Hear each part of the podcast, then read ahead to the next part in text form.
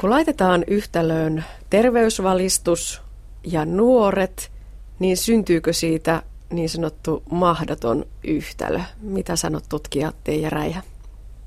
No ei välttämättä mahdoton yhtälö kuitenkaan, mutta ehkä semmoinen haasteellinen ja se, että millä tavalla niin kuin ravitsemu, ravitsemusta ja terveyttä niin kuin nuorille sitten ohjataan tai suunnataan, niin se on vähän niin kuin katsottava se malli, että millä tavalla sitä tehdään, että aikuisille eri tavalla, nuorille eri tavalla ja lapsille eri tavalla. Kuinka tärkeä kohderyhmä ne nuoret ylipäätään ovat, kun puhutaan ravitsemusterveystiedon välittämisestä? No ne on erittäin tärkeä ja varsinkin tuommoiset, niin jos puhutaan murrosikäiset tai siitä ylöspäin, niin he on kuitenkin siinä itsenäistymisen vaiheessa. Eli tota, niin entistä enemmän ehkä se perheen merkitys siellä vähenee, se sosiaalisen ympäristön kavereiden merkitys rupeaa tulemaan enemmän ja vaikutteita tulee niin kuin monelta suunnalta, että se ei välttämättä enää ole se koti ja koulu, mistä niitä tulee, vaan on kaverit ja harrastuspiirit ynnä muut. Joskus olen kuullut sellaisen väitteen, että on kaksi saumaa, jolloin ihmisen terveyteen voi vaikuttaa kaikista eniten. Toinen on se, kun lapsi lähtee seitsemänvuotiaana kouluun. Silloin hän poistuu siitä kodin vaikutuspiiristä ja, ja alkaa ne koulumaailman jutut. Ja toinen on sitten tämä murkkuikä, jolloin se oma elämä alkaa hahmottua ja tehdään niitä omia valintoja, jotka sitten kantaa toivottavasti kuka ties sinne aikuisuuteen saakka. Oletko samaa mieltä? Kyllä, kyllä ihan samaa mieltä ja että kyllä siellä on niitä vaikuttavia tekijöitä, että niin kuin muuttujia, jotka vaikuttaa meidän elämään, niin niitä matkavarrella tulee ja ne tulee sitten tosissaan koulun myötä ja ihan samalla tavalla meillä aikuisilla niin työelämä tulee ja sitten ne omat koulutustaustat taas aikuisena vaikuttaa siihen ja elintasot, että missä ympäristöissä sitä ollaan, niin ravitsemukseen erittäin pitkällekin.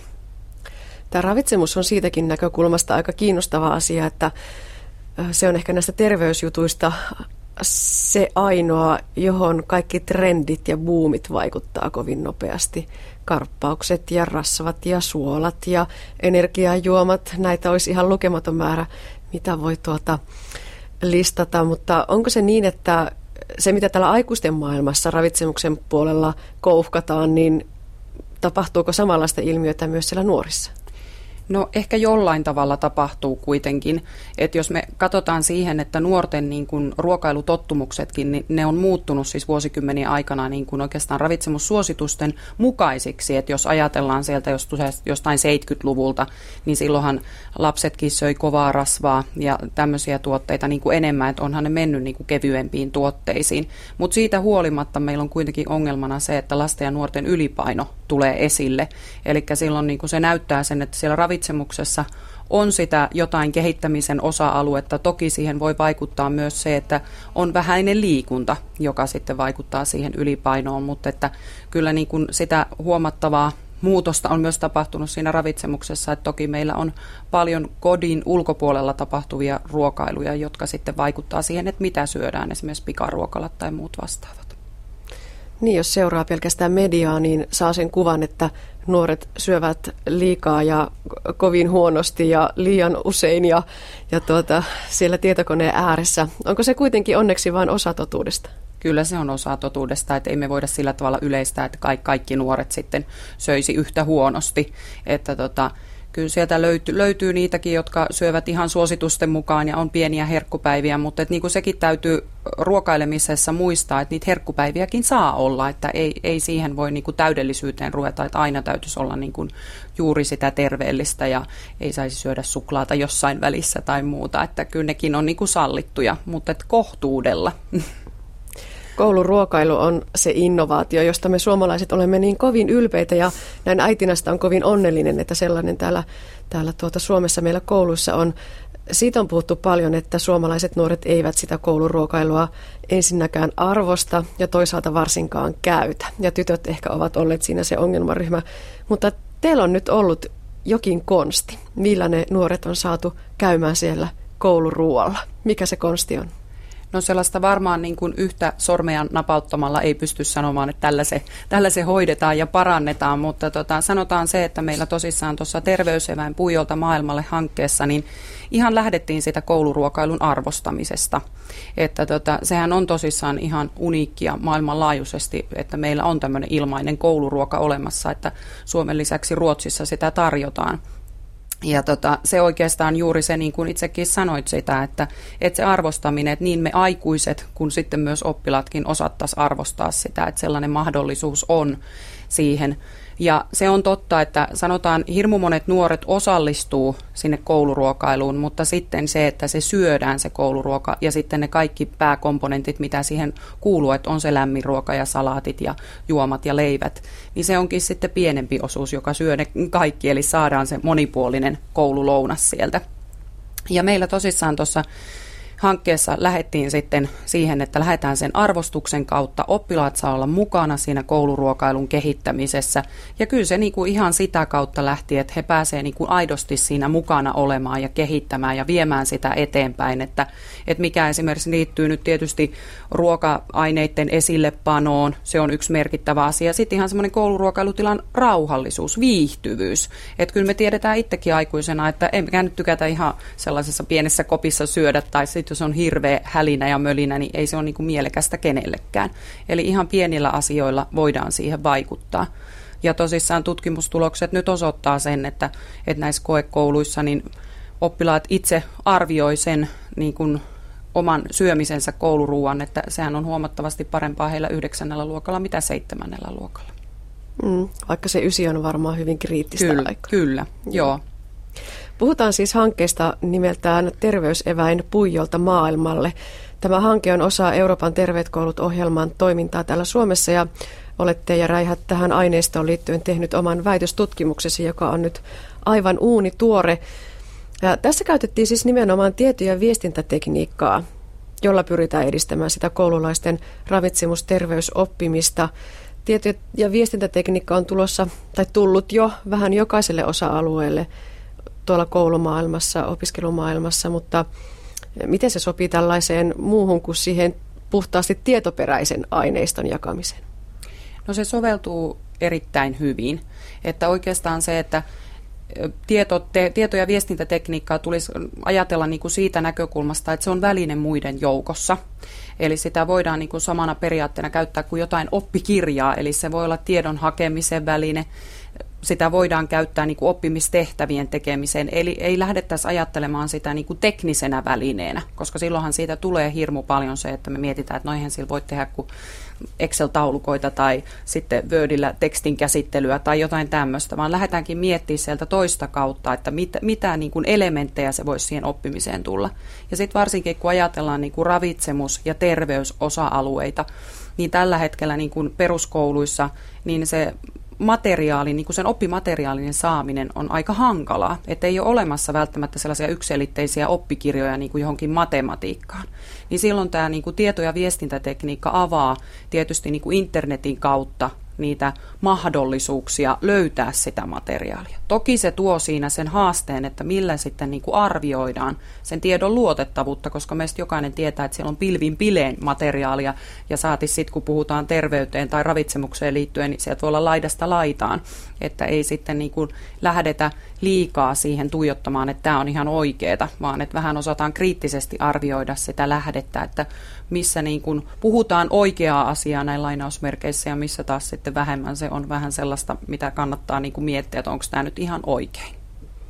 No millaisin keinoin te tätä interventiota teitte?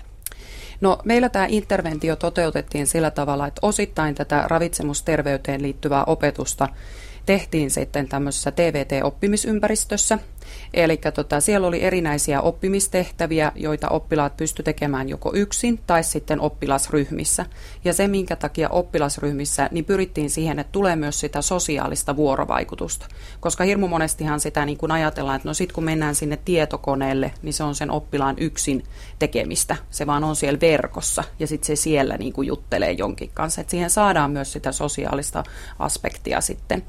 Ja sitten ihan tämmöinen niin kuin tiedon hakeminen eri osa-alueisiin, niin ravitsemukseen kuin terveyteen yleisesti, ihan siihen. Ja just se, että oppilaat oppii niin kuin kriittisesti arvioimaan sitä, että jos mä löydän esimerkiksi, että täällä sanotaan nyt ruuasta tätä ja tätä ja täältä pitäisi tällaiset energiat, tai niin kuin tämä karppaus on nyt tässä ollut aika niin kuin kovana buumin aiheena mediassakin, niin just se, että siitäkin löytyy eri elementtejä, että jos laittaa hakukoneeseen karppauksen, niin sieltä löytyy varmaan vaihtoehtoja niin, kuin niin monta kuin käyttäjiä, että kenen mielestä saa mitäkin käyttää.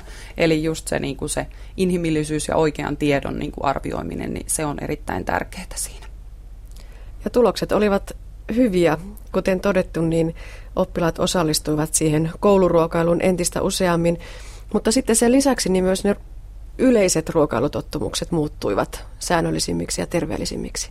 Joo, kyllä, että tutkimuksessa arvioitiin ihan sitten puhtaasti tällaisia niin, kuin niin sanottuja terveellisiä ruoka-aineita ja epäterveellisiä ruoka-aineita ja niiden niin kuin viikoittaista käyttöä. Eli tota, terveellisiin luokiteltiin juuri hedelmät ja marjat ja vihannekset ja sitten ihan kalat ja lihat. Eli ihan niin kuin suositusten mukainen se ruokailu, että mitkä meille on niin kuin määritelty, mitkä siinä on. Ja epäterveellisissä taas sitten oli nämä makeiset ja limonaadit ynnä muut tämmöiset. Ja siitä arvioitiin sitten sitä. Ja näissä tosissaan koekouluissa niin tämä terveellisten ruoka-aineiden käyttö niin kuin yleistyi sitten yläkoulun aikana ja he käytti esimerkiksi sitten intervention päätyttyä niin huomattavasti enemmän niitä kuin kontrollikoululaiset. Nyt on puhuttu niistä nuorista, mutta onko se koulun muukin henkilökunta aika lailla avainasemassa niissä nuorten valinnoissa, eikä pelkästään opettajat tai terveydenhoitaja, vaan ehkä ennen kaikkea sitten se ruokalan porukka? Kyllä, että kyllä kouluyhteisössä niin kuin se koko yhteisö, ketä siellä on, niin ne on merkittävässä asemassa. Että just tämmöiset niin kuin yhteisötason interventiot on niin kuin erittäin tärkeitä ihan tällä hetkellä ja tulevaisuudessa entistä enemmän. Ja silloin kun me puhutaan esimerkiksi nuorten kanssa tekemisestä ja intervention kehittämisestä, niin siihen tulee ottaa mukaan se kaikki se, mitä sen nuoren ympärillä on. Niin ne perhe, missä on vanhemmat, sisarukset, koulu, siellä on ne opettajat, kouluterveydenhoitajat, kouluruokailuhenkilöstö, siellä voi olla hammashoitolaa, eli kaikki nämä elementit. Mutta sitten myös niitä, että nuorethan käy paljon harrastusympäristöissä. Niin miten sitten ne liikuntaharrastusten kautta, jotkut voi olla jossain muissa harrastuksissa. Eli kuitenkin se on se kokonaisuus, siinä se yhteisö, missä se nuori on. Ja niillä kaikilla on oma merkityksensä. Opettajat monesti mielellään lokeroivat sen oman tehtävänsä sen opetuksen sisälle ja kasvattamiseen liittyvät kysymykset jätetään mieluusti sitten hieman vähemmälle. Mm, onko tämä ravitsemusterveysoppiminen se asia, joka on siellä kasvatuksen sektorilla ja, ja tavallaan opettajien kanssa joutuisi tekemään hieman sitä työtä, että tämäkin aihepiiri tulisi vielä vahvemmin sinne koulun sisältöihin mukaan? No ehkä varmaan voisi ajatella näin, että se on kasvatuksellista ehkä enemmän. Ja tota, niin, sitä voisi niin kuin vielä enemmän tuoda sinne opetuksen sisälle. Eli ihan niin kuin hyvä esimerkki on se, että niin kuin ravitsemukseen liittyvää teemaa voisi integroida moniin eri oppiaineisiin. Eli niin kuin meillä tuossa interventiossa niin pyrittiin tekemään sitä poikkitieteellisyyttä Eli tota, ei pelkästään sitä, että jos me ajatellaan, että meillä on nyt kotitalousoppiaine, niin kotitaloudessa puhutaan pelkästään niin kuin ruokaan liittyvistä asioista, vaan että ihan samalla tavalla siellä matematiikassa voidaan laskea vaikka ravintoaineiden sisältöjä. Siellä opetellaan samalla sitä matematiikkaa, siellä lasketaan vain ruoka-aineita. Tai ihan samalla tavalla, että kun kotitaloudessa käsitellään suolaa, sillä samalla suolalla voidaan tehdä kemian tunneilla suolaan liittyviä kokeita.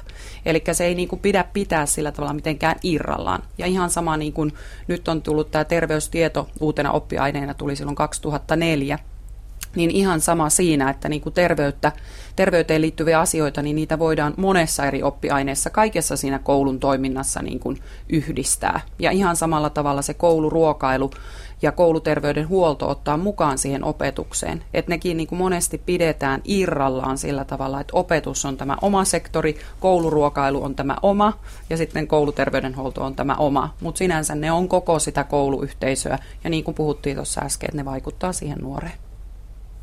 Ja se, miksi asia on tärkeää, lienee edes turha sanoakaan.